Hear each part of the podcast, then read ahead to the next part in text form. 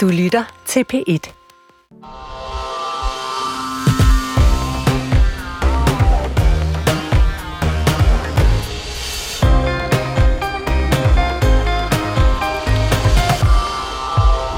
I dag skal det handle om nogle af de debatter fra året, der er gået, som blev store samtaleemner, både rundt om spisebordet derhjemme, kaffemaskinen på arbejdspladsen og her i P1 Debat.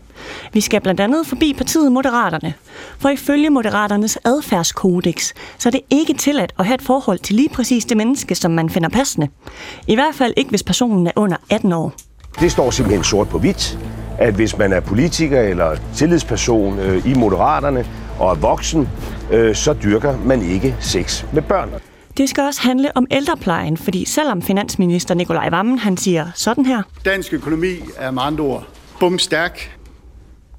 Ja, så hører vi alligevel fra politikere, at vi ikke kan være den ældrepleje, vi har i dag, bekendt. Og så skal vi forbi dilemmaet om aktiv dødshjælp. For skal staten hjælpe os med at dø, hvis det er det, som vi gerne vil? Etisk råd, de siger nej. Et massivt flertal i etisk råd, det vil sige 16 ud af 17 medlemmer, mener ikke, at aktiv dødshjælp skal legaliseres i Danmark. Det er emnerne for dagens P1-debat, hvor vi inviterer til julesalon. Velkommen til jer, der lytter med derude, og ikke mindst velkommen til panelet, der sidder her i dag. Tak fordi I vil komme her mellem jul og nytår. Det er virkelig dejligt. Tak. Jeg tænker, at lytterne skal lære jer lidt at kende, så vil I ikke bare præsentere jer selv? Lad os starte herover. Ja, mit navn er Sorine Godfredsen, og jeg er sovnepræst, og det er det vigtigste, der er, siger mig. Og en heldig tid, så det øh, passer jo egentlig meget godt. Jeg hedder Bubber, og jeg er bestemt ikke debattør, men jeg har en mening og en holdning til, til, til livet som sådan, og, og kan meget godt lide at blande mig. Jeg har lavet fjernsyn hele mit liv, og, øh, og det gør jeg stadigvæk. Og tak fordi du er her, Bubber. Ja, Jeg hedder Magnus Barsø, og jeg er kandidat til Europaparlamentet for Socialdemokratiet, så er jeg tidligere journalist og uddannet civiløkonom. Øh, Jeg hedder Jakob Åkerlind, og jeg er uddannet skuespiller, sådan arbejder jeg også. Og øh, ja, i øjeblikket arbejder jeg faktisk også som underviser på Ørestad Skole, blandt andet som musikunderviser. Og vi har lige kørt noget teateruge og sådan noget. Nå, spiller du selv musik? Jeg spiller musik, og min far han er også... Øh, ja, nu er han pensioneret, men han er ellers øh, professionel musiker og har spillet i symfoniorkester. Ja. Så øh, sidste medlem, Ja, jeg hed... der er attent, tror jeg. Er der tændt? Men ved du hvad, jeg kan godt se, at den blinker lidt. Jeg prøver lige at gøre sådan her.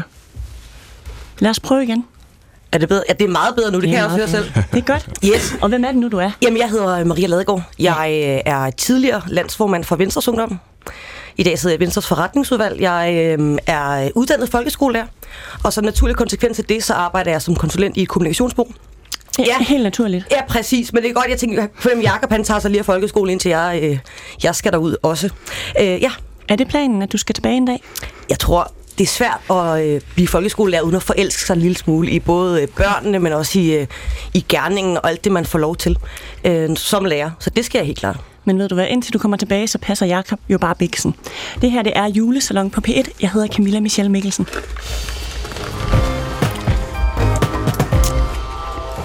Der var Lisette, der var Jon og der var Mike. Alle tre måtte forlade deres stillinger eller deres parti for upassende adfærd.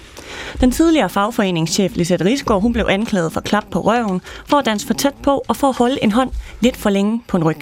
Men som hun selv siger, så er hun jo også en fysisk person. Jeg er en fysisk person. Jeg, øh, jeg krammer rigtig meget. Det er ikke sådan, at jeg, øh, jeg på den måde jo heller overfalder dig, når vi mødes. Men det er klart, der er rigtig mange mennesker, som jeg er vant til at øh, i situationen kramme eller stå tæt ved siden af. Så var der Jon Steffensen fra Moderaterne, der røg på overlov, da han skrev til en 19-årig partifælde, at hun var smuk med den lækreste krop. Og formand Lars Løkke Rasmussen, han havde ikke længere tillid til ham. Jeg kiggede ham i øjnene og sagde, Jon, vi har ikke tillid øh, til dig, og tillid er ikke noget, man kan sætte på formel. Det er ikke noget, man kan beskrive detaljeret. Øh, det er jo virkelig en følelse. Nej, men Jon Steffensens overlov blev altså afbrudt før tid, og nu er han tilbage som øh, løsgænger. Men det blev et farvel til Moderaternes Mike Fonseca, da han fortalte, at hans helt store kærlighed blot er 15 år gammel. Forholdet blev indledt, da kvinden hun gik, eller pigen gik, i 8. klasse. Og Mike Fonseca selv, han siger sådan her. Jeg er i et legalt forhold med, med, med vedkommende, som jeg er sammen med og har samtykke fra, og også for, på grund af den aldersforskel, der er mellem vedkommende og jeg, har jeg også øh, samtykke for forældrene. Vi er glade, og det fungerer for os, og vi øh, har det rigtig godt, og det er ægte kærlighed. Men spørger du Moderaternes formand Lars Løkke Rasmussen, så burde Fonseca slet ikke være i dansk politik. Så synes vi heller ikke, at der bør være plads i uh, folkestyret til en person med den adfærd. Fælles for de tre, det er dog, at de ikke er dømt for noget ulovligt. Så hvad mener du, når du sidder derude og lytter med? Altså er Mike, Jon og Lisette blevet færre behandlet? Du kan ringe ind på 70 21 19 19, eller du kan sende en sms til 12 12. Alt du skal gøre, det er at skrive P1, lave et mellemrum, øhm, og så simpelthen sende din besked.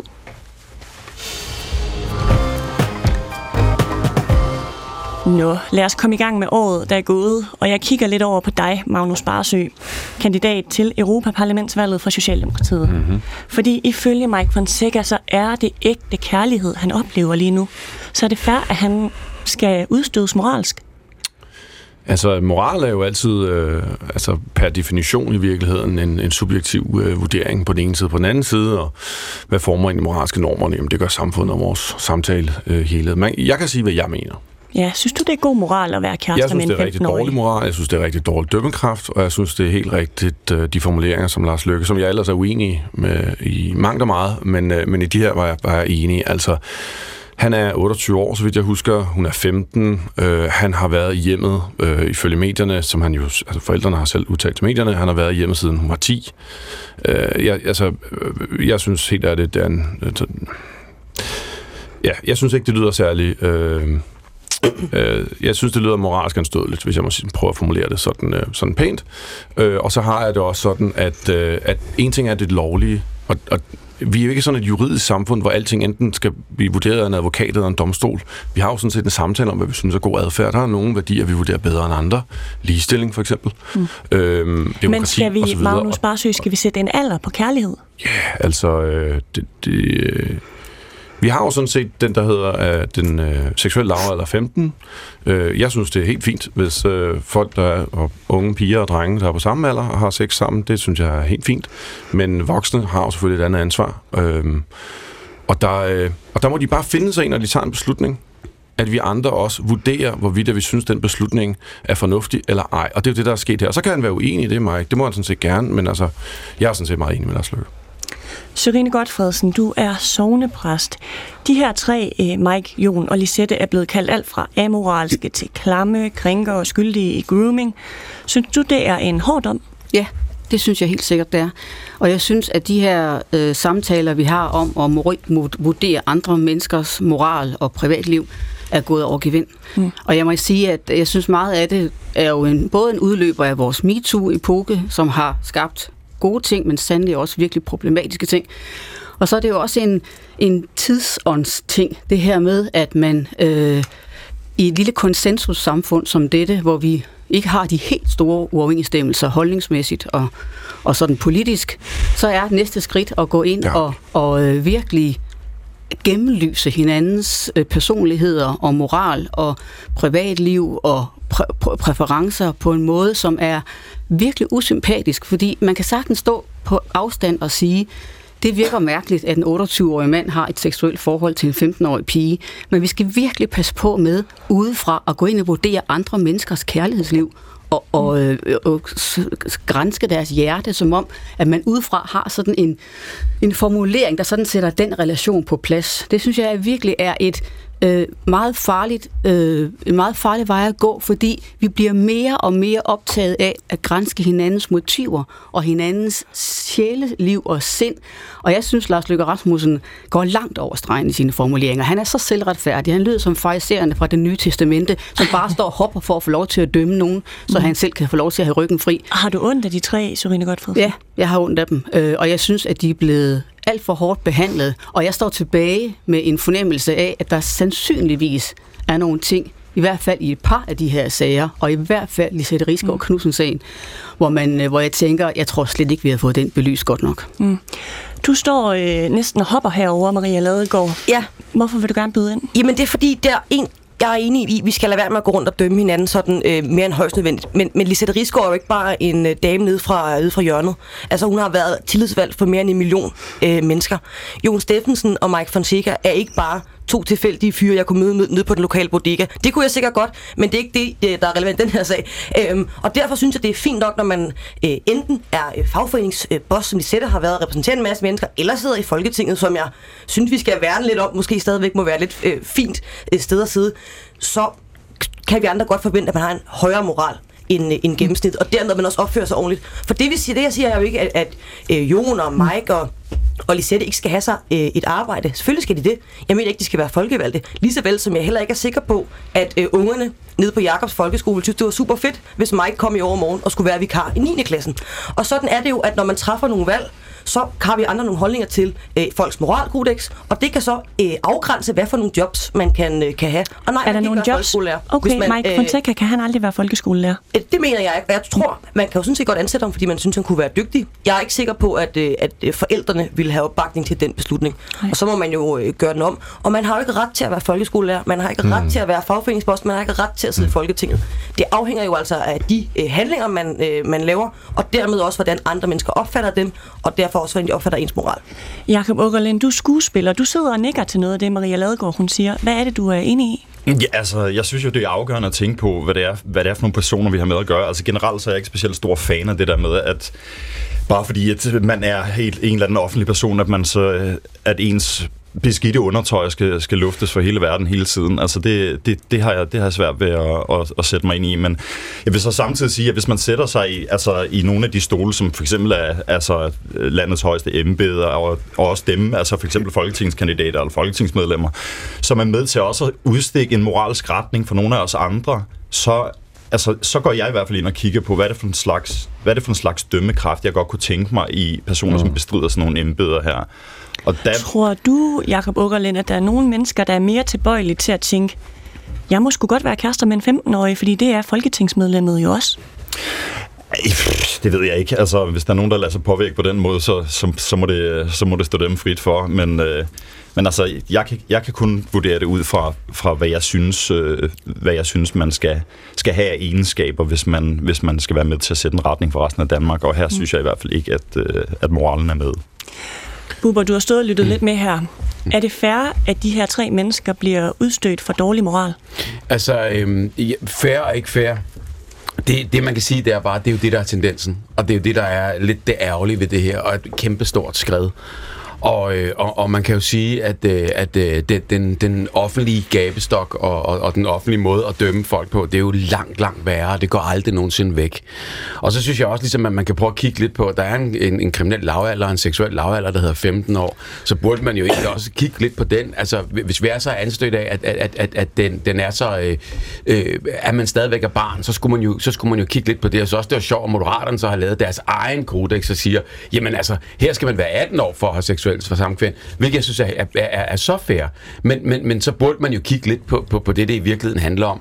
Og det, der bare gør, og det, der sker ved, ved sådan nogle sager her, det er jo bare, at det, det bliver sgu for privat. Det bliver simpelthen for privat på den måde, at øh, vi, vi kommer ikke til i fremtiden at få øh, ordentlige politikere, der gider det her, når man bliver endevendt på, på den her måde. Og når det, når det er sagt, så vil jeg så sige, jeg synes øh, også øh, fuldstændig, at der er mangel på sindssyg altså dømmekraft, at man, kan, at man ikke ligesom kan, kan styre sig op, og, og, og øh, jeg ved godt, kærlighed har ingen alder, og kærlighed kan, kan det hele, og, og, og det er også dybest set egentlig, hvad man mener, men lige præcis her, der, der, der er det bare øh, dårlig øh, dømmekraft hele vejen igennem. Magnus Og nu sidder Barsø, du den sådan set lige ved seksuelle siden af en, øh, en, en, der prøver at gå ind i politik. Mm. Og jeg, kan godt, jeg, jeg, jeg, jeg ved ikke, hvor mange jeg taler for, men jeg kan i hvert fald godt sige for mig selv, det afskræmmer ikke mig øh, for at gå ind i politik, at man, øh, jeg er 42, for eksempel ikke må have et forhold til en 15-årig.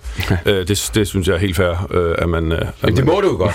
ja, det, det må jeg, men det vil være moralsk anstødeligt, synes jeg. Altså ligesom jeg vil sige det med Mark Fortænk. Jeg vil bare sige, jeg, jeg kan godt forstå den der sådan løftede pegefinger over for, øh, for Folkedomstolen. Det er også nogle forskellige sager. Altså Lisette Rigsgaard-sagen er også en anden end Mark Fortækker-sagen, og Jon Steffensen, som virker, virker mere som en, der nærmest kronisk øh, øh, gør det her, ikke hvis vi er sådan lidt diplomatiske. Jo, det er bare meget sjovt. Der er Øhm. forskel på tiden så, ikke? Ja, Fordi ja, Jeppe Kofod øh, for, øh, skal vi sige, var, var, var det 8-10 år siden... Øh, Jeg sad selv i DSU der, da han var der. Jeg Han var i nøjagtig, meget, øh, nøjagtig samme sag der, ikke? Og, og, og øh, jeg ved ikke, hvordan der blev lukket munden på, øh, på offeret der. Man kan jo i hvert fald sige, at politikerne Men der var- der dengang var med ikke Jeppe Kofod ikke reagerede på samme måde. Hvorfor øh, var det ikke tilfældet, Magnus? Altså, jeg, jeg, altså, jeg var, DSU, jeg var 42, og det er jo mange år siden.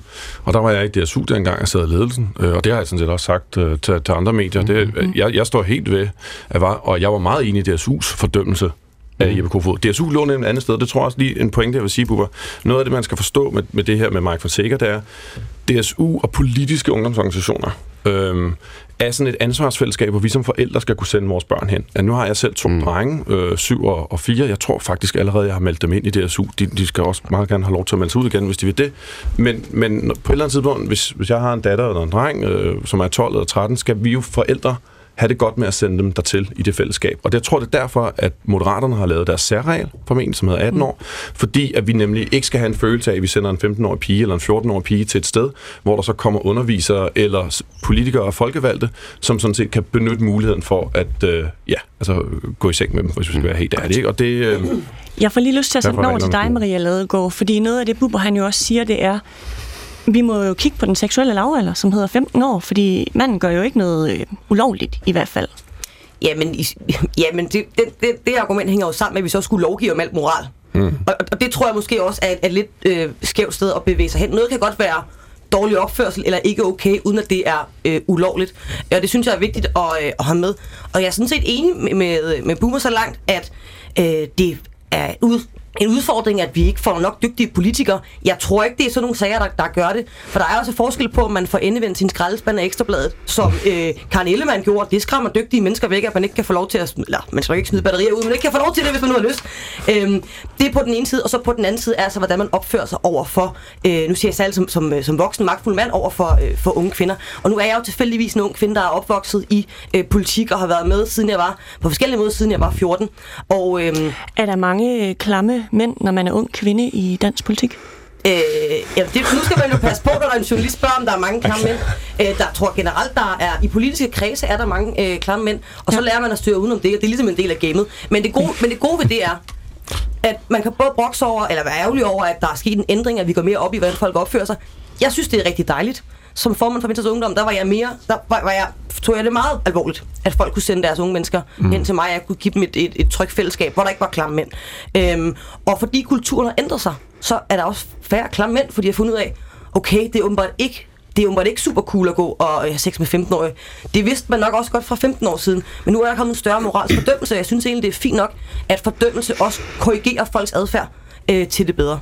Mm. Jeg, jeg, jeg synes virkelig, at den her samtale er ubehagelig. Øh, Ja, Sørine at stå og er det, tale, der- jamen det er da meget, det er da helt vildt at stå og høre jer sådan generelt tale om klamme mænd ud fra en sag, som ingen af os kender. Hvad, lad os nu antage, at den 15-årige pige, der er kæreste med Mike, Mike Fonseca, er en kvinde, der er på et sted i sit liv, hvor hun er fuldstændig på højde med, at det vil hun gerne.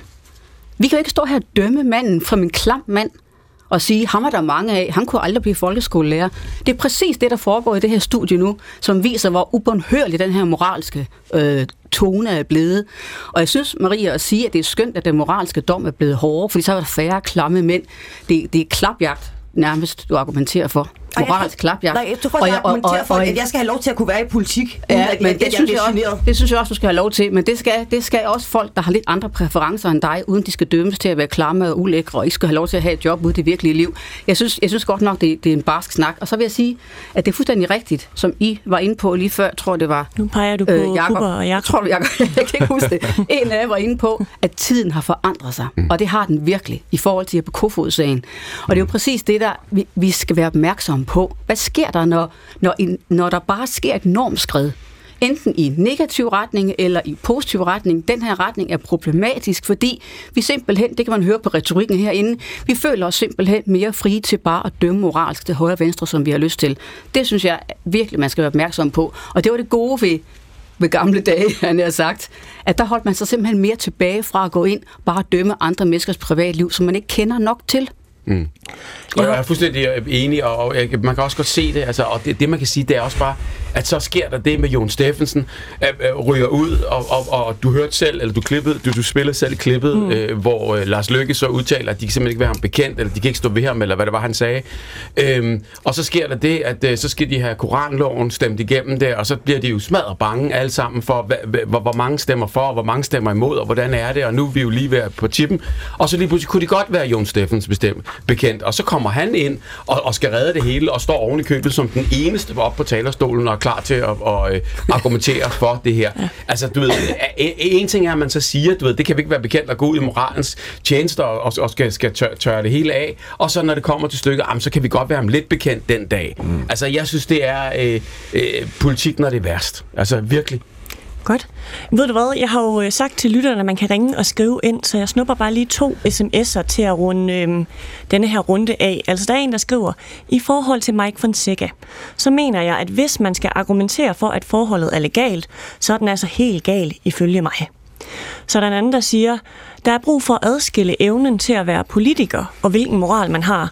Så længe intet er ulovligt, Øhm, så længe intet ulovligt er foregået i deres embede, så bør det altså ikke have konsekvenser for embedet. Det er jo ikke USA, vi lever i. Det er Niels Ukkersen, der siger det. Maria Ladegaard, du øh, markerer lige her. Men det er også rigtigt. Det er jo, men øh, det er jo derfor, at det hedder øh, folkevalgt. Det er fordi, der er nogle mennesker, der har besluttet eller har valgt, at de har tillid til, mm. at man kan være en god politiker. Og, og, og der, der vil jeg våge den påstand, at man kan komme til at blive lidt mindre folkevalgt på sigt hvis man opfører sig øh, dårligt. Og det behøver ikke være at opføre sig øh, på, altså være, være på kant med straffeloven. Det kan også bare være at opføre sig øh, rigtig dårligt. Øh, og, og det synes jeg egentlig er, øh, er helt rimeligt. Jeg synes også, det er rimeligt, at man i partier vurderer, hvem har vi lyst til skal være en del af vores klub. Mm. Det er jo ikke sådan, at det er en menneskeret, at vi alle sammen skal kunne være medlem af partiet Venstre, selvom jeg da håber, der vil være flere, der har lyst til det. øhm, og, og derfor må man også sige, at man kan jo godt være i politik. Det er Jon Steffensen jo også. Men han er bare ikke i Moderaterne. Og det blev altså det sidste ord i den her omgang. Fordi du lytter til P1 Debats julesalon, hvor vi debatterer emner fra året, der er gået. Og vi går videre til et emne, der har sat sit præg på den offentlige debat. Spørgsmålet om egenbetalinger af velfærdsydelser. Og her er ældreplejen blevet nævnt flere gange. Øhm, du kan som sagt blande dig derude, hvis du sidder og lytter med. Vil du betale for din egen ældrepleje ud over skatten fremover? Ring på 70 21 19 19 eller send en sms til 12 12. Og vi skal faktisk tilbage til Moderaterne, for det var der, det startede. Det var nemlig formand Lars Løkke Rasmussen, der i et interview til Avisen Danmark præsenterede tankerne bag en ny slags reform. Det er en reform, der kan komme til at betyde, at nogen på sigt må betale for deres egen ældrepleje. Han sagde blandt andet sådan her. Når jeg bliver 85 og skal have hjemmehjælp, så kan jeg i princippet få samme hjemmehjælp som dem, der er 85 i dag. Vil jeg være tilfreds med det? Nej, det vil jeg nok ikke. Men jeg vil have en mulighed for at vælge noget andet. Og det kan jeg, fordi jeg er så privilegeret, at jeg har en god pensionsopsparing. Efterfølgende så kom Socialdemokratiets politiske ordfører Christian Rabjerg Madsen, og han sagde sådan her. Når man ser på, hvad sundhedsforsikringerne giver muligheder, og man samtidig ved, at der er 2,7 millioner danskere, som har de sundhedsforsikringer, så kan man, øh, mener jeg meget klart, se, at vi, hvis ikke vi gør noget, ser ind i en meget betydelig ulighed blandt øh, fremtidens ældre. Og det er så der, jeg foreslår en opsparingsordning, så vi kan, kan løfte nogle af de ældre, som ikke har så meget. Vi skal løfte de ældre, der ikke har så meget, men det skal være på egen regning. Maria Ladegaard, øh, formand for Venstres Ungdom, tidligere formand. Du står og nikker lidt her. Er du enig med det, du hører? Ja, jeg, jeg er altid så glad, når jeg kan være enig i Socialdemokratiet. Og jeg synes jo, at Christian Rabber Madsen rammer øh, hovedet på sømmet her. Vi gjorde det jo også for mange år siden med øh, arbejdsmarkedspensionen, øh, hvor flere og flere ældre når man går på arbejde, sparer man op til sin, øh, sin egen pension, og det har jo også mindsket, øh, mindsket uligheden øh, mellem blandt, altså blandt pensionisterne. Nu går jeg ikke så meget op i lighed, som det gør over i Socialdemokratiet. Jeg går til gengæld rigtig meget op i, at vi, øh, at vi kan have en tryghed i, at vi øh, som ældre, der er en, en, nogle år til jeg når der til, men, men jeg har jo både forældre og bedsteforældre, og jeg har svært ved at skulle se, at jeg skulle sende dem på øh, i et offentligt øh, tilbud, altså fordi jeg godt kan lide dem. Øhm, og, og er det fordi, at det offentlige tilbud simpelthen er for dårligt, som det er i dag? Jeg har ligesom mere end halvdelen af danskerne over 40 ikke tillid til, at den hjemmepleje og de tilbud, der er, de øh, er, er, er gode nok. Men vi har jo et ret højt skattetryk i Danmark, så skal vi ud over den skat simpelthen betale for vores egen ældrepleje også? Ja, det tror jeg, vi kommer til, fordi vi jo ud over et højt skattetryk øh, også har en øh, skæv demografi, der kun bliver øh, endnu skævere. Mm. Og når der er flere, der skal have en hånd og færre til at, at, at betale for den hånd, så er der jo noget i det regnstykke, som, øh, som ikke hænger sammen. Jakob Ukkerlind, øh, skuespiller. Jeg ved ikke, hvor gamle dine forældre er, men har du lyst til at sende dem på plejehjem en dag?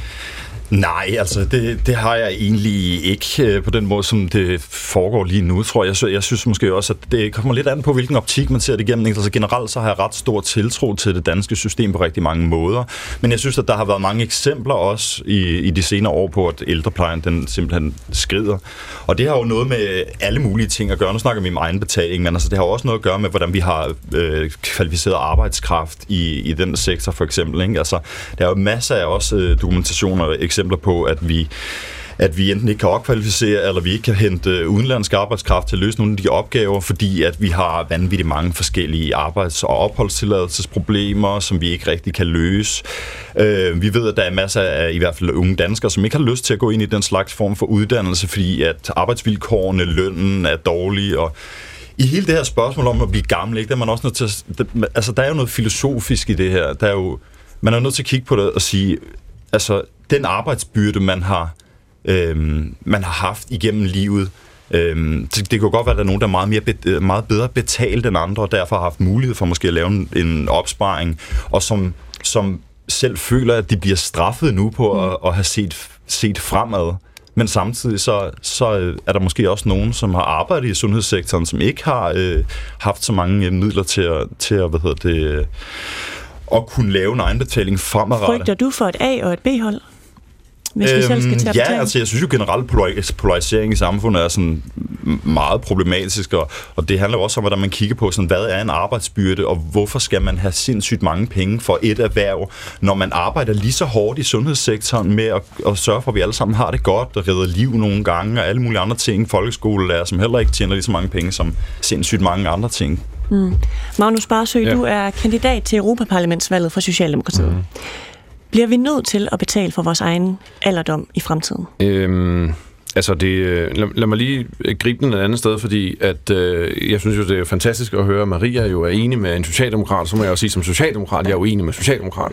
Nå, for søren. øhm, men altså, det, det har jeg også sagt øh, nogle gange. Man kan jo altid vælge et nyt parti, det sker hele tiden.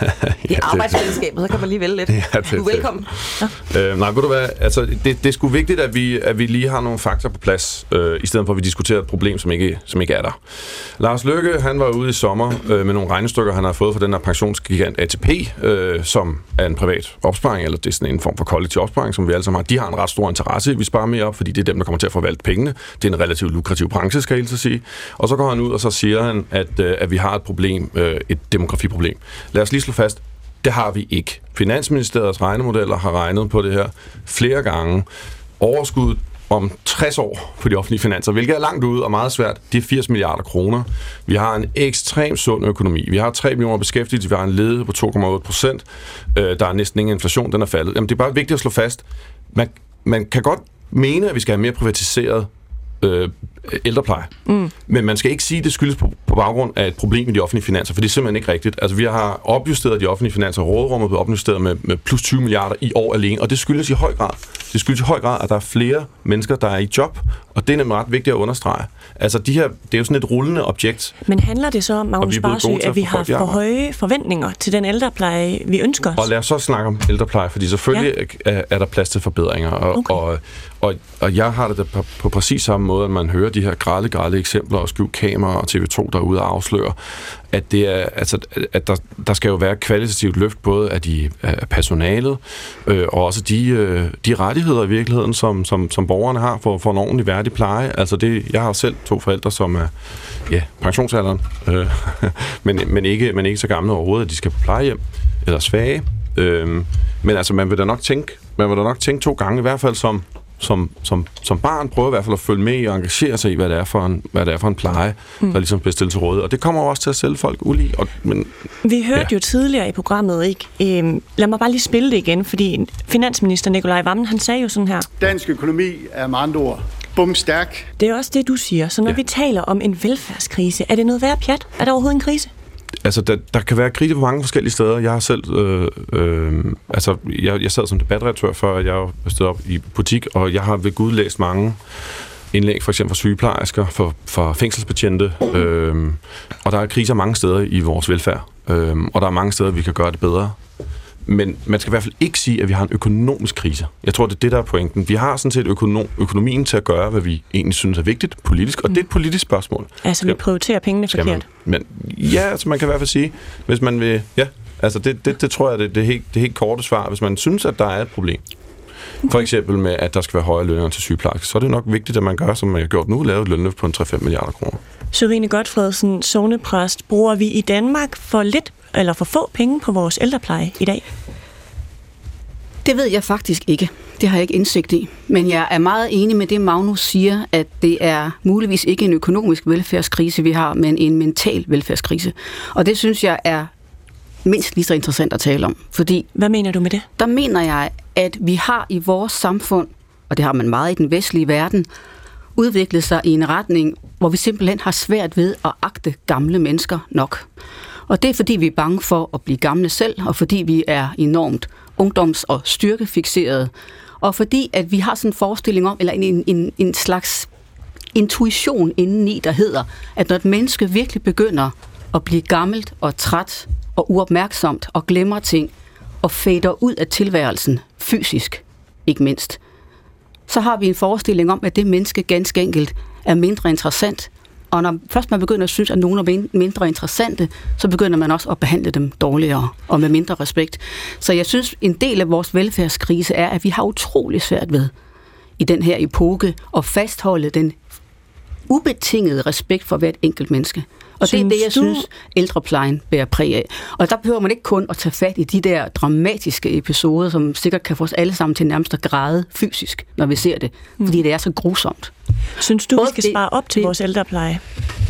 Eller skal vi forbedre det, vi har? Vi skal først og fremmest forbedre det, vi har. Mm. Og jeg er øh, helt med på, jeg tror også, det var Magnus, der sagde, eller det var dig, der spurgte i hvert fald, om man frygter et A- og B-hold. Det gør jeg sandelig også. Mm. Både fordi, at det er indløsende risiko, når man, nogen har bedre forudsætninger, herunder Lars Løkke Rasmussen, for at spare op til sin pension. Der er så nogen, der er heldigere her i verden end andre, og kan få en mere tryg og behagelig alderdom end andre. Men også fordi, og der går jeg lige tilbage til min pointe, også fordi, at det A- og B-hold er ikke kun en økonomisk øh, ting. Det er også et spørgsmål om, at vi mere eller mindre ubevidst i en barsk nutid kan blive manipuleret derhen, eller lade os lokke derhen, hvor vi faktisk begynder at synes, at nogle mennesker er mere vigtige at passe på end andre. Jeg har sagt, man kan ringe ind, så jeg kunne godt lige tænke mig at tage en tur til her følge. Ole Larsen, velkommen til p Debat. Ja, tak. Du har siddet og lyttet lidt med her nu, når vi taler om ja. alderdom og ældrepleje. Hvad vil du gerne sige? Jamen altså, hvad er det? Lad mig slå fast, at jeg synes, at øh, det, der hedder plejeopgaver, det skal det offentlige tage sig af. Altså personligt pleje hjem til bad og alt det der. Men jeg synes simpelthen ikke, det offentlige skal og gøre rent for millionærer. Og hvad hedder det? Jeg har sådan set... Øh, altså, jeg har en, en fortid, hvor jeg var medejer af sådan et privat øh, hjemmeplejefirma. Og der har jeg forskellige gange været ude og skulle give en eller anden gammel dame, eller øh, ældre mand, eller ældre dame tilbud på nogle rengøring, ikke? Så har børnene jo været til stede, så har jeg fortalt, hvad, hvad det kostede og sådan noget, ikke? 2.500 om måneden, eller hvad det er. Og så har den gamle dame sagt, at jamen, det kan vi da godt gøre, kan vi ikke? Og tænk, så har børnene stået og sagt, nej, nej, det er da alt for dyrt, øh, mor. Vi skal nok komme og hjælpe dig med at gøre rent. Det er jo okay. selvfølgelig, fordi det går fra deres arv, ikke? Altså, vi skal jo ikke putte, heller ikke putte penge i arvingernes lomme. Dem, der har store friværdier og gode pensioner, skulle de ikke betale for at få modet ud? Det mener jeg simpelthen. Det mener jeg ikke, det er en offentlig opgave at, at gøre rent hos uh, fru Hansen og fru Petersen. Så kan vi måske koncentrere os om, uh, om uh, plejeopgaverne, som, som jeg st- stadig mener er en offentlig opgave. Men Ole Larsen, forstår jeg det rigtigt, når du siger, at øhm, den offentlige ældrepleje måske faktisk ikke er for alle? Dem, der har penge nok, de skal betale selv? Ja, altså, jeg mener i hvert fald, at de skal betale for det, man kalder praktisk hjælp i, i, i fagsprog, altså rengøring. Okay. Tøj, tøjvask. Ved du hvad, lyt, lyt lige med her, fordi øhm, så tager vi den lige ind i, i studiet en gang. Ja. Hvor du har lyttet med. Hvad tænker du om det, Ole han siger? Jamen, jeg, jeg kan jo godt se øh, rigtigheden i det. Jeg kan bare godt se også, ligesom du ved, at vi bevæger os lidt væk fra det hele, fordi at man må heller ikke tro, at bare fordi der er penge, øh, at vi kan købe os til, til lykke og tryghed og, og, og ægthed. Øh, jeg, jeg tror også, ligesom på en eller anden måde, at vi er på vej øh, et, et sted hen, hvor, hvor, øh, hvor, hvor, hvor der bliver et A og et B-hold, og hvor nogen må, øh, øh, Øh, spæde lidt til selv, hvis, øh, hvis, hvis det her det skal gøre, gør, gøres ved det. Nu er jeg ikke økonom, økonom og jeg har heller ikke øh, på nogen som helst måde siddet så godt ind i det, som jeg kan høre andre har, og kigget i, øh, i finanserne, men jeg kan bare mærke, at vi er et samfund, der bare smider den ene milliard. Altså, det er virkelig milliarder, de snakker om hver dag, øh, øh på den ene og den anden måde. Øh, og man tænker, bare som almindelig borger, almindelig, ligesom, kan man sige, øh, øh, har, har, har penge i lommen, og man tænker man, i sin egen økonomi der, hvordan er der råd til alt det her? Og så, når, når, når journalister spørger, så hørte jeg Mette Frederiksen svare, jamen det er simpelthen bare gammeldags det der, men man låner bare flere penge.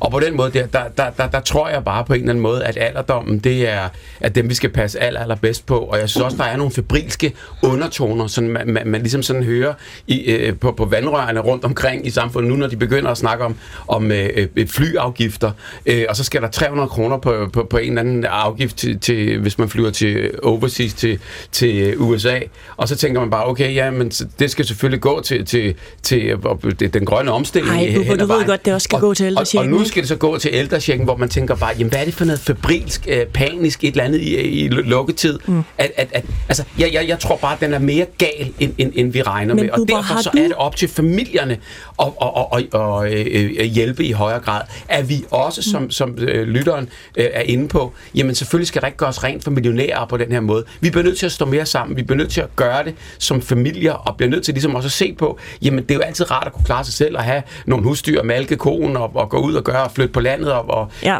manifestet osv. osv. Men, men, men det samme gælder også. Vi kan ikke bare skubbe vores ældre ud. Vi skal vi tage et større ansvar for vi skal at hjælpe større ansvar. Ja. Og så vil jeg sige, at jeg har en onkel på den nærmere sig 80, og, og nu har jeg lige set det indefra. Jeg har set øh, både Herlev Hospital, jeg har set øh, Ride, hvor han ligger med øh, ballade i, i øh, blodcirkulationen i benene, og jeg kan bare se, hvordan de knokler, og jeg kan se, hvordan han egentlig er blevet taget så godt imod, ja. og, og hvordan det, det egentlig fungerer ja. ret fantastisk. Og nu er han så på noget, der hedder Tranehaven, som er noget optræning, og jeg har aldrig mærket øh, den der kærlighed. Selvfølgelig kan man sige, så vil han helst være derhjemme, men man kan bare sige, det er ikke fordi, fordi at det går i stå, mm. eller man har ja. det skræmmebillede, man, man, man også... Helt, helt og Bubber, det er rigtig vigtigt at få med det, du har her. Jeg har også lige en sms, øh, altså bare ja, for at sorry. sige, at tingene fungerer jo også godt derude, ikke? Men dagen hun skriver, jeg arbejder på et plejehjem, og mine beboere har det altså rigtig godt. Mm-hmm. Jeg vil trygt sende min far afsted på et plejehjem. Øhm, vi er ikke alle som dem, der bliver fremstillet Nej. i TV2 med venlig hilsen en sosu. Det synes jeg er en super vigtig pointe ja. at understrege. Ja. Altså, det, det, I journalistik siger man jo, man snakker heller aldrig om alle de fly ude i Kastrup, der lander, lander og letter til tiden. Man snakker kun om dem, der styrter ned en gang imellem. Ikke? Mm. Og, det er jo, og det er jo også det samme, vi ser her. Altså, det, det, jeg synes, det er super vigtigt, at du siger det til sidst, Bubber, fordi der er tusindvis af fantastisk dygtige medarbejdere, både sosu-medarbejdere og sygeplejersker, som gør et utroligt stort stykke arbejde. Jeg har ikke selv forældre, der er pleje, mm. på plejehjem, men som har et, øh, ja, kan man sige, et forhold til sundhedssektoren, fordi de er sådan lidt ind og ud øh, med det. Og det er en utrolig professionalisme og dygtighed. Det er altså også vigtigt, at vi før vi sådan snakker om den store krise, og nu skal vi alting vendes, bøtten vendes på hovedet, og vi skal gøre alting anderledes, forstå, et, vi har ikke noget økonomisk problem. Det, det kan handle om prioriteringer. Og to, øh, vi har altså et ret godt grundlag at bygge ud videre på. Jeg kunne godt tænke mig lige at gribe fat i noget, som både øhm, Ole Larsen, han jo faktisk er inde på, vores lytter her, men som du, Bubber, også siger. Øhm, og det handler om det her med, at vi selv tager noget mere ansvar. Mm. Fordi Jakob Ukkerlind, da vi to taler sammen øh, tidligere på måneden, der nævner du jo faktisk, øhm, at du måske kunne have lyst til, at dine forældre en dag skulle bo hos dig. Det vil være drømmen. Ja, altså jeg synes jo, at altså, jeg romantiserer måske tanken lidt fra andre kulturer om det der med altså, at tage sig af sine, tage sig af sine forældre, når de, når de bliver gamle, lade dem flytte hjem til mig. Nu er jeg ikke i en situation lige nu, hvor jeg ligesom har, har plads til at have dem boende, men det kunne være, at jeg fik det en dag, hvis jeg, hvis jeg blev endnu mere succesfuld, end, øh, end jeg er. øhm, eller øh, arbejder hårdere på skolen. øhm, men ja, altså, jeg, jeg, synes, jeg synes, at der er noget ekstremt fint og en, en helt anden slags øh, værdighed i, ligesom selv at, at passe på sine, sine ældre, når de bliver gamle. Jeg ved ikke, om, om det kommer til at blive aktuelt eller en mulighed for mig at gøre det på den måde. Men jeg synes, der er noget fint i tanken. Altså, og når vi snakker om det her i virkeligheden, så altså, der, der er nogle forskellige aspekter i, i det her. Ikke? Altså, der, der er det økonomiske aspekt. Jeg synes også, at man er nødt til at kigge lidt på fremtiden og hvad det er for et samfund, vi gerne vil have. Fordi der er så mange gamle penge i spil i forvejen i det her samfund, og hvis man lader alle dem, der har sindssygt mange penge i forvejen, altså igennem et solidaritetsaspekt, ligesom få samme, øh, samme mængde kvalitetsrengøring øh, hjemme hos dem en gang hver tredje uge eller sådan noget, så, så, så bibeholder man jo sådan set bare de der, de der uligheder, øh, i stedet for at jævne dem lidt ud. Altså hvis man kan lave en eller anden form for screeningsproces omkring formue og alt muligt, hvor man kan hvor man ligesom kan sige, at egenbetaling kommer fra dem, der har aller, aller mest, så, så synes jeg ikke at nødvendigvis, at det er dårligt at lave en eller anden udjævning der. Maria Ladegaard, du markerer her. Jeg synes, at den her debat kommer ofte til at bære lidt præg af, at vi alle sammen skal have det lige dårligt. Altså, øhm, mm. at der må endelig ikke være nogen, der har det øh, bedre. Mm. Og jeg øh, synes, Serine sagde noget virkelig smukt det her med den ubetingede respekt for den enkelte. Og hvis man kan lave en, en ældrepleje for alle, med, med det som bærende princip, hvor, hvor, altså, hvor man bliver plejet og passet, som man skal, så, så altså, er jeg, en, en, er jeg er helt rolig omkring, at der er så nogen, der tilkøber, at når de kommer hjem fra og har været indlagt på hospitalet, så er der nogen, der har fyldt deres køleskab. Jeg er helt rolig over for, at der er nogen, der tilkøber en forsikring, hvor de kan få gavekort til takeaway, hvis de ikke kan lave noget. Du ved, det, det er helt Er vi for bange for ulighed i Danmark? Ja, det, det, det mener jeg, vi er. Fordi, for det, jeg synes, vi egentlig skal være bange for, det er, hvor, hvor ligger bunden henne. Men hvis bunden ligger et rimeligt sted, så forstår jeg selv ikke, at vi skal bruge så meget energi på at tale om dem, der har en hel masse. For de har jo en hel masse. De, dem skal vi bare leve deres liv, og så skal vi finde ud af, hvordan kan vi så hjælpe dem, der har nogle ringere forudsætninger. Serine Godfredsen. Ja, jeg tror, at Maria har ret i, at vi er lidt for bange for ulighed, og jeg er ikke økonomisk indsigtsfuld nok til at, at, at kunne sætte flere ord på det. Jeg, vil bare, jeg, jeg kan bare blive bekymret for, at når der er en, en diskussion om, øh, at man skal i fremtiden betale for sin egen ældrepleje, sådan lidt stort sagt, at så vil der være formentlig nogen, der bliver taberne i det. Og så vil jeg godt lige sige, Hvem, Jacob, hvem bliver det, Serine Ja, det er dem, der ikke har nogen penge. altså dem, der, ligesom er i andre øh, sammenhænge i samfundet, så dem, der er ringest stillede, vil få et mere uselt liv. Hvorfor og, synes du så, at vi er for bange for ulighed, når du jo fordi jeg, godt ved, fordi jeg godt ved, at vi er enormt lighedsfixeret i det her land. Og jeg ved også godt, uden at kunne uddybe det nærmere, for jeg er heller ikke økonom, jeg ved også godt, at ulighed er også en kraft for vækst og muligheder for at lave et rigt samfund. Så jeg er ikke sådan en naiv en, der står og taler om øh, fuldstændig planøkonomi. Det kunne jeg ikke drømme om. Jeg er også på den, et borgerligt menneske. Men, øh, men, men jeg forstår, jeg, jeg, jeg, jeg siger bare, at jeg ved godt, at man ikke skal øh, bruge ordet ulighed som det store monster, for ulighed skaber også bevægelse. Og så vil jeg godt lige sige, Jacob, det er, så, det er så sødt, at du står og siger det der med, at du gerne vil have, at dine forældre skal flytte hjem til dig en dag. Jeg tror, det er der virkelig mange mennesker, der har tænkt, når de var i den yngre del af deres liv. For når det så nærmer sig, så vil man som oftest erkende, at det er en virkelig, virkelig stor opgave at påtage sig. Og at vi har et samfund i Danmark i dag, der er skruet sådan sammen, at meget få mennesker lever en hverdag, hvor det reelt kan lade sig gøre. Når du drømmer om andre kulturer, nu ved jeg ikke, hvilke du drømmer om, der er også nogen, man bestemt ikke skal drømme om, men når du drømmer om andre kulturer, som har en større samhørighed gennem mellem generationer, så fordrer det simpelthen, at der er mange flere mennesker, der går hjemme og har en hverdag derhjemme, så man kan passe hinanden. Sådan som vi lever i dag, tror jeg ikke på, at det er realistisk ret tit. Øh, men jeg har sandelig også haft drømmen ligesom dig, og hvis det kalder sig gøre, er det smukt. Men jeg er virkelig enig med Bubber i, at familierne og det at være pårørende og opleve, at ens forældre bliver gamle, det placerer sig et meget stort ansvar på ens skuldre. Og det betyder ikke, at man ikke skal bruge alt, hvad man kan af offentlig hjælp, men man skal simpelthen selv være en part i det hele vejen. Det bliver vi nødt til. Og der snakker vi da moral, moral, som vi har snakket om også tidligere. Altså, der, der er det jo det der med, hvad er det, vi kan være bekendt egentlig? Og det der med, at man flytter hjemmefra som 18 år, så er det bare, bare, bare ind til begravelsen. Altså, du ved, det er jo også noget underligt noget. Vi har jo et ansvar, og det kan jeg jo så se også, når, når, når, når lokummet så brænder der, så, øh, så står man jo heldigvis også sammen. Og, og, og det eneste, altså ud over alt den pleje og alt det, den professionalisme, som, som jeg beskrev tidligere, så er det det der med, at de mennesker, som, som, som klarer sig aller, allerbedst efter sådan en hospital øh, ophold, det er jo mange gange folk, der har et netværk, og det er jo ikke bare lige, men, men, men at opretholde det, det kræver noget for begge sider, og, og det skal man også arbejde Uber, på. har du sparet op til at hjælpe dine forældre den dag, de får brug for det? Øh, nu er min far væk, øh, desværre.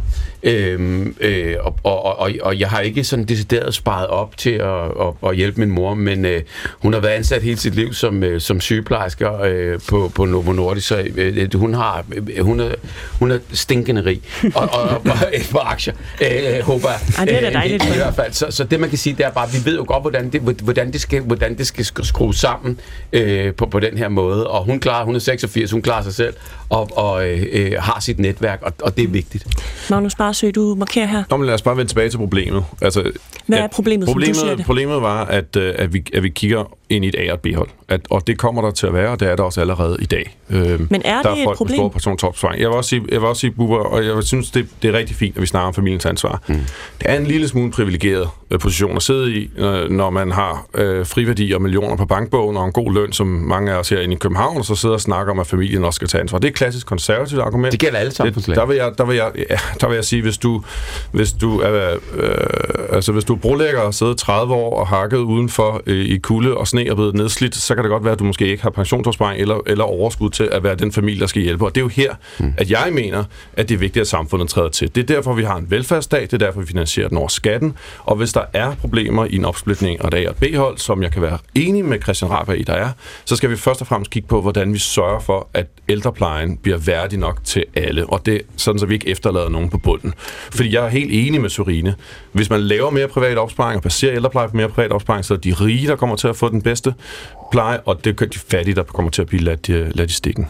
Mm. Det blev den sidste kommentar, inden vi skal til en radioavis. På den anden side af radioavisen, der skal vi tale meget mere om aktiv dødshjælp. Tak fordi I lytter med. Det her det er Julesalon på P1. Jeg hedder Camilla Michelle Mikkelsen.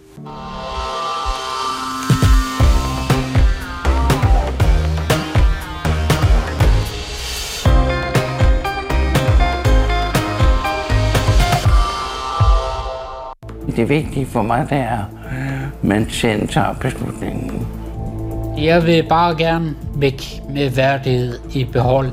Et massivt flertal i etisk råd, det vil sige 16 ud af 17 medlemmer, mener ikke, at aktiv dødshjælp skal legaliseres i Danmark. Et vigtigt, vigtigt princip har været, at vi har sagt til hinanden, at man må ikke slå ihjel, og det er jo det, man skal indføre, hvis man skal føre, indføre dødshjælp i Danmark. Skal den danske stat hjælpe dem, der ikke vil leve med at dø? Det spørgsmål har fyldt den offentlige debat i år. Ja, hvis du spørger statsminister Mette Frederiksen, men nej, hvis du spørger etisk råd. Debatten den er blusset op igen, fordi 81-årige Ebbe Prejsler i den her uge gav sig selv og sin hustru Marianne dødelige piller. Fordi, som de to sagde tidligere i, i år i en kronik i Politiken, det var i september måned, så sagde de, vi har haft et godt liv, men vi har begge lidt af alvorlige sygdomme, og nu føler vi os klar til at dø. Sammen. Parts datter var i TV-avisen i går aftes. Han har gjort det simpelthen i så stor kærlighed, og det er så svært at gøre sådan noget her. Øhm, så, så på den måde ser jeg det som en, en, en virkelig stor kærlighed til min mor, som jeg synes har været rigtig fin. Og det er rigtigt i det her tilfælde. Ebbe Prejsler er indlagt, men han er ikke død af pillerne, og nu er han altså sigtet for drab på sin kone. Jeg vil som altid gerne høre fra jer, der lytter med derude. Er du for eller imod aktiv dødshjælp?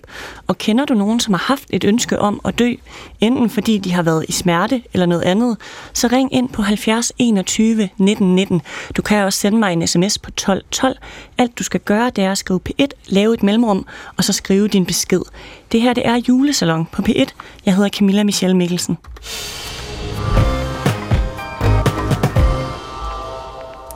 Hvis du går rundt derude med tanker om at slutte livet, så vil jeg gerne lige opfordre til, at du rækker ud. Det kan du gøre ved at ringe til livslinjen på 70 201 201. Eller du kan skrive til livslinjen.dk. Der har de nogen, der sidder og chatter online. Øhm, panelet I er her stadig, og jeg synes, lad os bare lige tage en lille runde igen, hvor I fortæller, hvem I er. Vi starter herover. Jeg hedder... Og ved du hvad, Maria? Nu tænder jeg lige for alle mikrofonerne, så kan alle høre. Traditionen tro, så var det min slukkede mikrofon. Jeg hedder Maria Ladegaard. Jeg er øh, forhenværende emeritasser øh, for, Wow. Venstres, ja, ja, for Venstres Ungdom. Øh, sidder i Venstres forretningsudvalg, er uddannet øh, folkeskolelærer. Og sådan jeg godt kan lide at blande mig lidt. Sådan. Jeg hedder Jakob Åkerlund. Jeg er uddannet skuespiller og arbejder som skuespiller, også som underviser på Ørestad Skole, og moonlighter lidt som øh, samfundsdebattør herinde. Jeg hedder Magnus Barsø. Øhm, Jeg stiller op til Europaparlamentet for Socialdemokratiet, og så er jeg uddannet civiløkonom. Jeg hedder Bubber, og jeg har ikke nogen uddannelse, men til gengæld så har jeg lavet tv hele mit liv og elsker øh, mennesker og interesserer mig øh, for livet. Og jeg hedder Sorine Godfredsen, og jeg er sovnepræst. Og Sorine, du beskæftiger dig jo til dagligt med spørgsmålet omkring liv og død. Øh, ifølge en opinionundersøgelse, som vi har fået foretaget her i DR, så viser det sig, at 72 procent af danskerne mener, at vi skal tillade aktiv dødshjælp i Danmark. Men jeg ved, at det synes du er en dårlig idé. Ja. Hvorfor? Fordi aktiv dødshjælp er et meget, meget, meget voldsomt indgreb i vores måde at opfatte liv og øh, dette at være menneske på. Og øh, hvis man indføre aktiv dødshjælp, som man jo har gjort i en række lande efterhånden, og som vi garanteret også ender med at gøre her, så skal man bare vide, at man åbner for en tilstand, hvor de regler, man tror ligger fast i forhold til, hvornår aktiv dødshjælp kan blive relevant, de rykker sig hurtigt, og de rykker sig hele tiden. Så den her forestilling om, at man kan have en regel, der hedder aktiv dødshjælp for dem, der er meget alvorligt terminalt syge og vil dø inden for en overskuelig fremtid, det bliver lynhurtigt til, som man kan se i Kanada, Holland og Belgien og andre steder. Det bliver udvidet til, at det også er psykisk sygdom, at det også er demente, at det også er børn. Altså, at der selve spektret for, hvornår aktiv dødshjælp er relevant, det forandrer sig hele tiden, fordi menneskene forandrer sig hele tiden.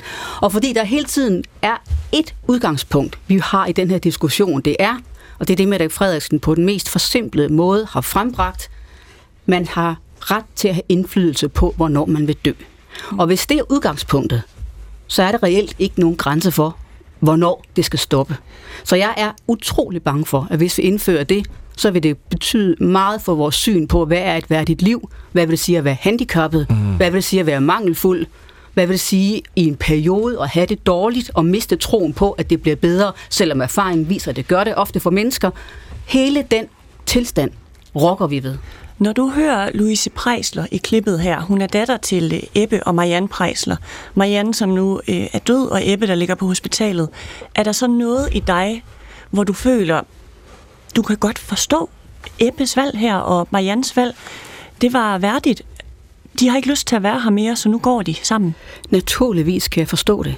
Og hver gang man taler om aktiv dødshjælp, skal man huske, at at stå i den situation, hvor Ebbe Prejsler står, har stået, som jeg er helt overbevist om, at Louise Prejsler har ret i, at det er, det er at føle, at man er drevet til at barmhjertighed og udfri et andet menneske. Og den tilstand kan alle havne i. Og i det øjeblik, der vil jeg håbe, at jeg selv gør det. Men at jeg bare lader være med at sige det til nogen, og at jeg lader være med, som nogen gør, at lave koblingen fra min egen private erfaring og til den store tanke om, dermed skal det legaliseres. Og bemærk lige, det her forstandige menneske, Louise Prejsler, hun er forbindelig. Hun fortæller om sin forældres tilstand, hvor gribende det er, hvor meget hun forstår dem. Men hun siger samtidig, hun har ikke en fast holdning til aktiv dødshjælp. Hun laver ikke den primitive kobling at sige, fordi jeg har oplevet det, skal det være lovligt for alle. Det er meget, meget fint, det hun gør. Maria Ladegaard, tidligere formand for Venstre. Skal vi tillade aktiv dødshjælp i Danmark? Ungdom. Ungdom. Undskyld. Eller er du endnu en for... Undskyld. Jeg ved ikke, hvor mange jeg har haft i år. Ej, du kunne godt gå ind og tage den, kunne du ikke det? Øh, jeg tror, jeg vil... Øh, jeg, tror, der er nogle andre, der har bedre evne til at, øh, at få styr på den slags, end, Okay. end jeg. Bare sig ja. Altså. Så okay, ved du hvad, så skal du bare forholde dig til aktiv dødshjælp. Lad os gøre det. Ja, lad, det er måske meget... Det er næsten, næsten mere simpelt end, end øh, mit parti. Nå, øhm, jeg... Øh, jeg synes, alt det, Syrine siger, er, øh, er rigtigt.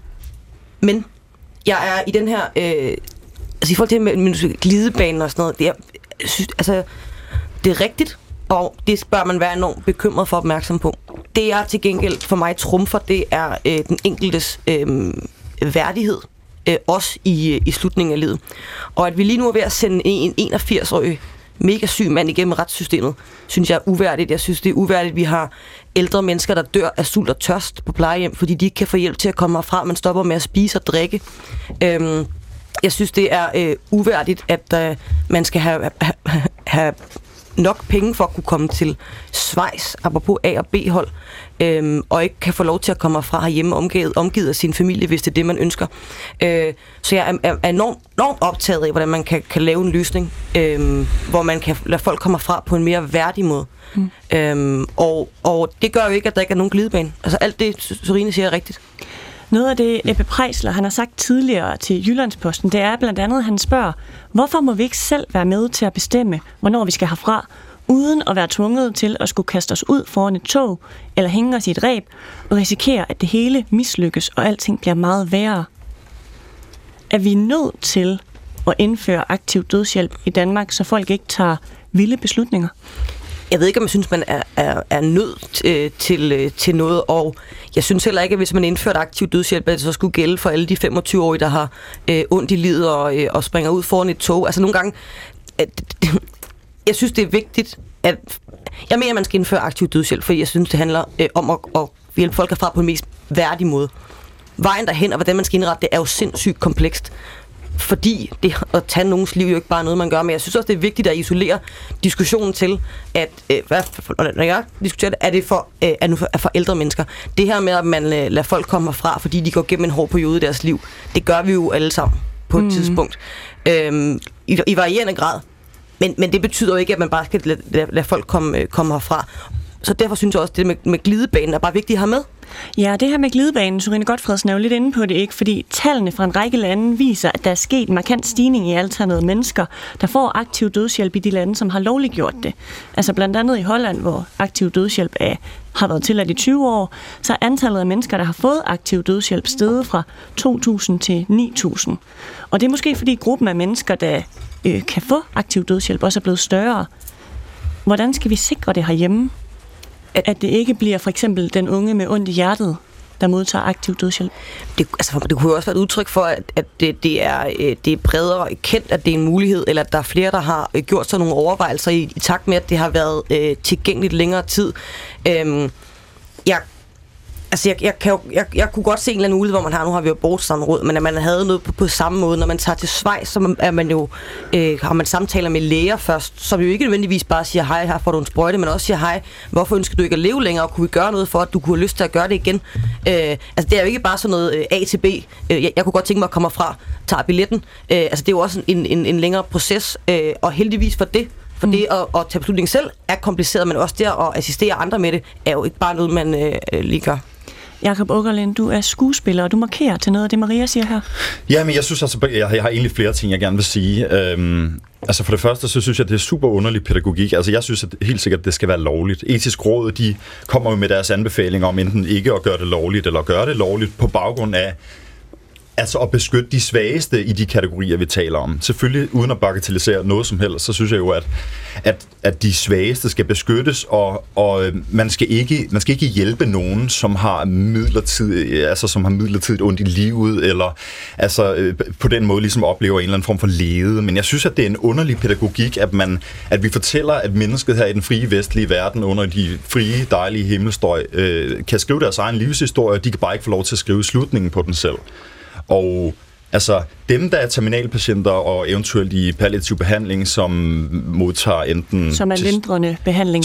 Som er lindrende behandling, altså udelukkende smertestillende, fordi de er terminalpatienter og på et tidspunkt skal dø, altså ligesom har fået en dødsdom. Jeg har meget svært ved at se Øhm, altså hvorfor det ikke skulle være en god idé at gøre det. Jeg kan godt se alle de faldgrupper, der er. Det er slet ikke det. Men jeg synes jo, at der må være en eller anden mulighed for, at man kan lave nogle avancerede screeningsprocesser, sådan så man over en rumtid, der vi, vi ved jo også, de udtaler også etisk råd, at, at der er mange, selv de, selv de terminale patienter, de oplever øh, ambivalens i forhold til, til, til dødsspørgsmålet, ikke om de faktisk har lyst til at dø. Så igennem den proces, også selv øh, i lande, som nu har øh, øh, lovliggjort øh, aktiv dødshjælp, der oplever de også ambivalens igennem den der proces om, om aktiv dødshjælp. Men, øh, men altså, jeg, jeg synes jo, det burde være muligt at lave en, en, en procedure for, hvordan man, hvordan man så øh, gør det bedst muligt. Der er i hvert fald masser af lande, vi kan kigge til. Der er øh, 10 lande i alt, inklusive amerikanske delstater, 6 lande i Europa. Magnus Barsø, du er kandidat til Europaparlamentet for Socialdemokratiet. Mm. Og jeg ved, du har nogle betænkeligheder ved at skulle indføre aktiv dødshjælp i Danmark. Jeg er meget betænkelig. Jeg er imod. Øh, det kan jeg lige så godt sige med det samme. Øh, og nu kan I så øh, prøve at høre, øh, hvad mit argument er. øh, min egen søn øh, har et handicap. Han er døv. Øh, og det har i hvert fald afsted før, at vi har haft nogle samtaler derhjemme om, hvad er et værdigt liv? Hvad er det gode liv? Hvad vil det sige at leve et værdigt liv? Øh, og det er ikke nogen... Øh, jeg, jeg, jeg anerkender også fuldt ud, at den her samtale om aktiv dødshjælp overhovedet ikke er nem. Og der er mange dilemmaer, og der er ikke nogen sådan sort-hvide øh, svar. Og, og uanset hvad man vælger, om man er fortaler eller imod, så, så, der, så, så kan jeg forstå argumenter på begge sider. Men det, det, som vi i hvert fald snakker om derhjemme, det er, at, at, øh, at hvis du ender med at lave også for eksempel aktiv dødshjælp, så ender du med at have et samfund, der definerer, hvad der er, der er et værdigt liv at leve og ikke leve. Øhm, og er det øh, sådan lidt karikeret. Det her program om aktiv dødshjælp, for eksempel som Anders Lund Madsen laver, det er en mand, der sidder i kørestol, der er stærkt handicappet, som gerne vil tage sit eget liv. Hvis jeg dukkede op til Anders Lund Madsen og sagde, jeg vil gerne lave et program, hvor at jeg vil tage mit eget liv, så vil jeg jo ikke få hjælp til at tage mit eget liv, så vil jeg få hjælp til at leve livet. Fordi han vil kigge på mig, og så vil han se, jeg lever et normalt defineret liv. Hvorimod, hvis du kigger på en person med handicap, der sidder i kørestol, og du er inden for normalen, som vi er, der sidder her i studiet, så kigger man på den person, og så siger man, det kan vi godt forstå, det er et uværdigt liv at leve, derfor vil vi gerne hjælpe dig med at tage en afsked.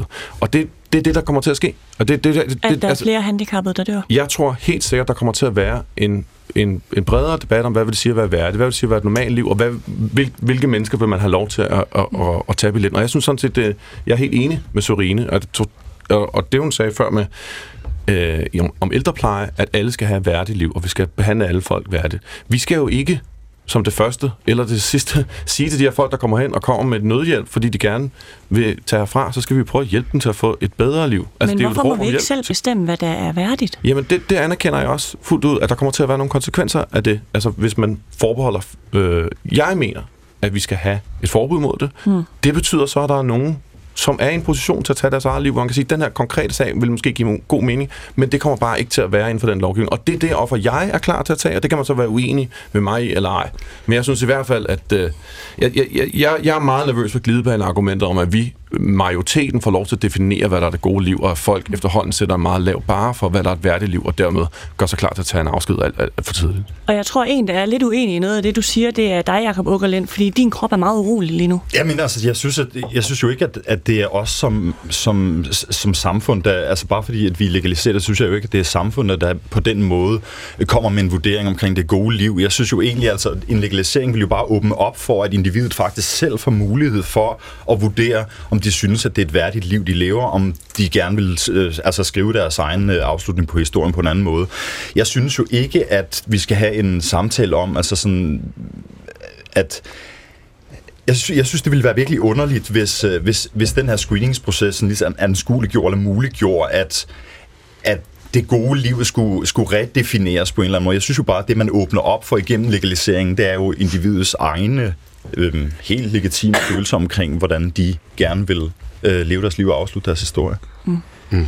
Bubber, du har stået og lyttet lidt med her. Hvad tænker du om øh, aktiv dødshjælp? Jeg er virkelig splittet, fordi jeg synes jo for det første, at livet er et mirakel, og jeg synes, at, øh, at det er noget af det fineste, vi har. Og, og den der afslutning og, og den der heroiske historie med Prejsler-familien der, der, der, der er så langt mod slutningen, at, at de nu også vil gøre det øh, færdigt sammen og sådan noget. Altså, det er jo en, en, en, en smuk, smuk tanke. Og øh, i eventyr og i øh, fiktionsverdenen og sådan noget, så er der heller ikke noget bedre end sådan en fælles selvmord der, eller, eller Elvira Madigan-historier og alle de her ting her. Øh, men jeg synes bare, i den virkelige verden, der, der, der, der er det øh, sindssygt øh, svært. Jeg vil sige, min mormor, øh, hun var på et tidspunkt øh, efter øh, øh, kæmpe blodpropper og lammelser, og sad øh, i kørestol og havde ondt, ondt, ondt, ondt, og var et kadaver, som hun selv kaldte det, som bare ville slutte. Og der synes jeg, øh, øh, øh det, det, det som vi alle sammen var enige om, og det som der så skete, det var jo bare, at øh, hun skulle i hvert fald ikke lide. Og, og, og, og der skete så det, at, øh, at øh, hun så så ind på rigtig meget, øh, hvad det nu var, de gav hende. Og der synes jeg bare, øh, øh, det, det er jo fuldstændig værdigt, så derfor kan jeg godt se begge sider. Men når det kommer til stykket, og når du virkelig presser, eller skal presses til at, til at have et svar, hvad, hvad man synes, så synes jeg bare ikke, der skal Man være nogen lovgivning. Jamen, der skal ikke være nogen lovgivning om det. I kommer til at have en definition af, hvad der er værdigt eller ikke værdigt. Det kan sagtens være, at I siger, at I ikke gør det, men det er det, I gør. Fordi når I så møder en handicapper, der sidder i kørestol, som har svært ved øh, at tale, som har øh, haft problemer øh, i 20 år, og som er, altså, er fastlåst i den position, mm. som personen har, så kommer du til at lave en dom om, hvorvidt mm. du synes, det er et værdigt Og liv det synes eller jeg ikke, at man og Det er skal. det, og, jamen, det er det, du gør, Det når du sker. laver. Det kommer til at ske. Det kommer til at ske. Men, og det er faktisk næsten det, der er definitionen af aktiv dødshjælp, det er, at man vurderer den, der er terminal syg, og så siger man, det er ikke et værdigt liv, det kan vi godt forstå, du synes, ergo får du lov til det. Men jeg elsker det lægeløfte, man har, er, at man skal redde liv for, for, for, for hver en pris. Det er nemlig også helt enig. Og, og helt præcis, og, og, og det der med, at, at man så lige pludselig ikke skal, eller i, altså en ting er, at det foregår ligesom i det ubevidste, og, og, og man skal hjælpe folk på, på, en, på en værdig måde. Kan jeg godt se, det er jo fuldstændig dobbeltmoralsk at stå og sige, der skal ikke være nogen lov om det, men man må godt gøre det i enkelte tilfælde. Sådan har jeg det vidderligt, fordi jeg, jeg, jeg tror bare, hvis vi kommer dertil, hvor der bliver en lov, decideret, der siger bare, værsgo, øh, gør hvad du vil med dit liv. Det, det, det er smukt at tænke det, men, men, men det, ja, det holder bare ikke for mig i, i, i virkeligheden. Men altså, konsekvensen bliver jo så bare, at dem vi snakker om til at starte med, dem, der har mulighed for så at tage sit eget liv i stedet for, mm. ikke et assisteret øh, selvmord eller noget som helst, men som, som måske tager sit liv på andre måder, hopper ud foran et tog, eller, eller på den måde udsætter andre for deres, øh, deres aller sidste. Mm. Det, det er jo det, vi risikerer, konsekvensen Jeg bliver. synes, det er meget uheldigt at sammenligne den spontane handling, det kan være i et desperat menneske at begå selvmord mm. med aktiv dødshjælp, fordi det er to helt forskellige scenarier, kan være. To vigtige ting.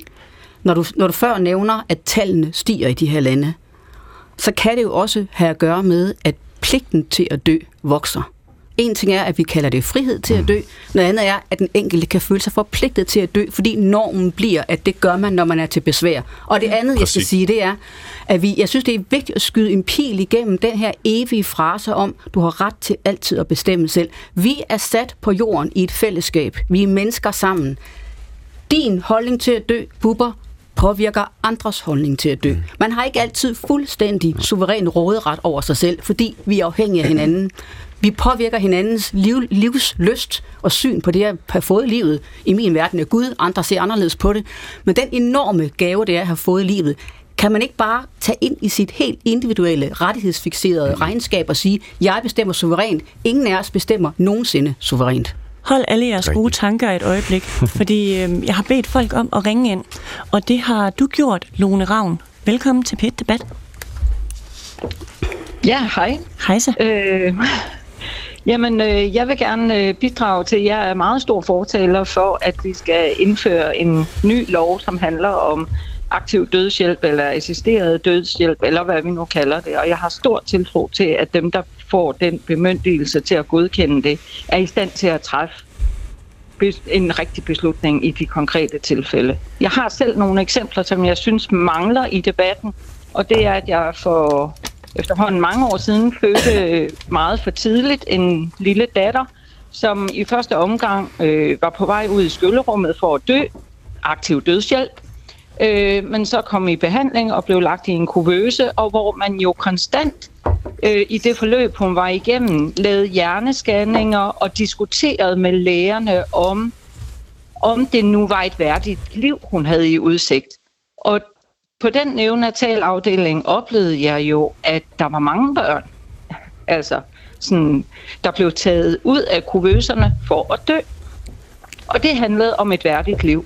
Det handlede om, at de børn kunne måske godt overleve den for tidlige fødsel øh, med noget ilt og noget hjælp, men hvad var det så for et liv, der ventede dem efter den behandling? Så Lone Ravn, er din oplevelse også, at der faktisk måske allerede findes en form for dødshjælp, hvis lærerne tager den her beslutning? Det synes jeg, der gør i starten af livet, men jeg synes, det mangler i slutningen af livet. Hvorfor jeg er den også vigtig at have der? Fordi øh, at, der er jeg meget enig med dem, der siger, at de skal have retten til selv at bestemme. Øh, hvis vi ellers er habile øh, og i stand til at bestemme selv, ellers så synes jeg selvfølgelig bare, at vi skal have hjælp. Ja. Men, øh, men jeg havde min mor, som, øh, som 85-årig fik en meget kraftig cancer og ikke ønskede behandling.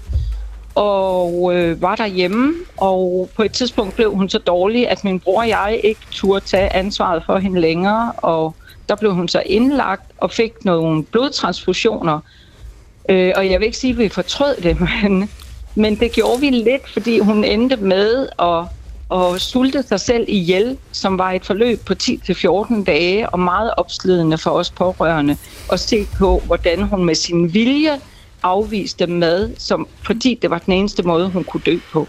Lone Ravn, jeg, tusind tak, fordi du ringede ind og, og kom med dine historier her. Lad os lige sende det rundt til panelet en gang. Yes, ja, selv tak. Det er godt. Magnus Barsø, øh, hvad tænker du om det, Lone hun fortæller? Okay. Jeg tænker, jeg tænker, det er meget, meget komplekst, altså, og jeg kan sagtens forstå øhm, bekymringer på begge sider og argumenter på begge sider. Altså, det, det er ikke en nem, og det er en etisk øh, debat, og, og man må også meget gerne være uenig med mig. Øhm, lad os, lad os, ja, lægerne har jo selv, altså det hedder det ikke lægerådet, de har jo selv også fulgt etisk råds øh, øh, samme flertal som etisk råd, og har stemt meget overvisende nej tak. Altså, de vil faktisk ikke øh, heller øh, indføre aktiv dødshjælp. Det er jo så nogle af dem, der skulle lave den vurdering. De har Det er- jo også en forpligtelse i form af deres lægeløft, det må jeg hellere sige. det, øh, det er jo også ret vildt. Til at holde folk i live, Øhm, ikke? Og så vil jeg sige, sige sidst, en, en ting, som også er måske en, en nuance, og det var lidt noget, Sørine var inde på, det er, vi er i en velfærdsstat, hvor vi kollektivt finansierer øh, behandling og pleje af sygdom. Det vil sige, at man, som øh, hvis man har tung handicap, hvis man er øh, syg, meget plejekrævende, øh, så er man også en, en, en stor udgift. Og det tror jeg bare, at man skal være ærlig også omkring at hvis man tillader aktiv dødshjælp, så kommer der til at være en følelse blandt nogle af de her mennesker, som måske er svært handicap, og som har udsigt til et svært handicappet liv hele deres liv. Om på et eller andet tidspunkt, at der er nogen, der måske tænker, øh, at det var bedst, at de måske også for kollektivet øh, ligesom valgte en løsning. Det, altså, det, er, det, det er ikke en bekymring, jeg finder på. Det er faktisk en bekymring, som DR I selv havde skrevet om i går og i forgårs. Og den synes jeg, man skal også tage, tage seriøst. Jeg, jeg, jeg, jeg køber helt argumentet for, at der er nogen, der godt vil have retten til en udgang på deres liv. Men jeg synes, bekymringen vejer tungere på den anden side. Det er jo en god pointe, der kommer her, ikke? Der er måske nogle mennesker, der kommer til at føle sig til besvær, Maria Ladegaard. Ja, altså, og det, og det er også derfor, den her, det, ofte når man sådan, det er ofte, måske fordi det ikke er sådan en almindelig politisk debat, men jeg synes faktisk, at debatten om aktiv dødshjælp er en af de øh, debatter, hvor alle perspektiver på alle sider faktisk giver rigtig god mening. Altså, nogle gange, når man diskuterer politik, så siger folk, man er enig med noget fjol, ikke? Øh, men, det, men det er bare ikke tilfældet her, fordi det er, øh, synes, alle de betragtninger, kommer på bordet, er sindssygt vigtigt. Øh, men jeg synes også på en måde, det er også lidt sigende for debatten, at jeg tror hurtigt, vi alle sammen kunne blive enige om herinde, at vi måske vil hjælpe vores rigtig syge forældre herfra. Vi ved, det foregår derude øh, i, i forvejen. Øh, og, og der er jo selvfølgelig forskel på, på at lukke øjnene for det, øh, og så at, at indføre det, nemlig på grund af glidebane og hvad er værdighed og sådan noget. Men, men jeg kan bare, jeg synes, jeg synes det er ærgerligt, at man fra politisk hold vælger at øh, kriminalisere en, en gerning, der foregår øh, derude, som vi selv vil udføre, som vi mener i nogle tilfælde er, øh, er rigtig. Øh, vi vil sende en 81-årig syg mand igennem retssystemet. Vi kunne sikkert gøre det samme med øh, hjemmehjælpere, øh, socialassistenter, øh, sygeplejersker og læger, hvis man sådan nu rigtig ville efterforske, hvornår, hvordan folk de kommer herfra, når de er blevet gamle og syge. Og jeg synes, det er problematisk, at vi er enige om, at det, at det, at man, at det er en fin gerning, men samtidig vælger at kriminalisere det. Jeg tager bare lige en lille hurtig sms her. Det er nemlig Johanne Marks fra Randers, der siger, det er simpelthen for farligt. Det kan blive en grim glidebane. Staten skal ikke betale for at slå ihjel. Sørine Godfredsen. Ja, jeg er meget enig. Og jeg vil sige, når Marie siger, at det er en fin handling at udføre den her barmhjertighedsgerning, ja, det kan det være, men pointen er jo netop, og det er derfor, det ikke må legaliseres, det skal være en yderst, yderst, yderst sidste mulighed handling. Og hvis man legaliserer den, så ved vi også, at lov skaber norm. Og så vil den handling blive mere noget, man gør. Ikke fordi jeg siger, at det er let, men fordi det ligger øv- højere oppe i ens bevidsthed. Jamen, vi kan jo bare. Det er det, der er den utrolig store fare ved det. Der er kun øh, 30 sekunder tilbage. Bubber, du får den sidste kommentar. Jeg siger, at Prejsler-familien har ikke gjort noget forkert. Tværtimod, det er en meget, meget smuk tanke, og selvfølgelig skal han ikke igennem med hele det der retssystem på nogen som helst måde. Men derfra så til at lave en, en, en lovgivning omkring det, no way. Det blev alt, vi nåede i julesalon på P1. Tusind tak til panelet, fordi I var med. Tusind tak til alle jer, der skrev ind. P1 Debat er tilbage på tirsdag den 2. januar, hvor dronningens og statsministerens nytårstale bliver debatteret. Bag programmet var Siv Søby Rasmussen, Sofie Andersen, jeg hedder Camilla Michelle Mikkelsen. Tak fordi I lyttede med. Gå på opdagelse i alle DR's podcast og radioprogrammer. I appen DR Lyd.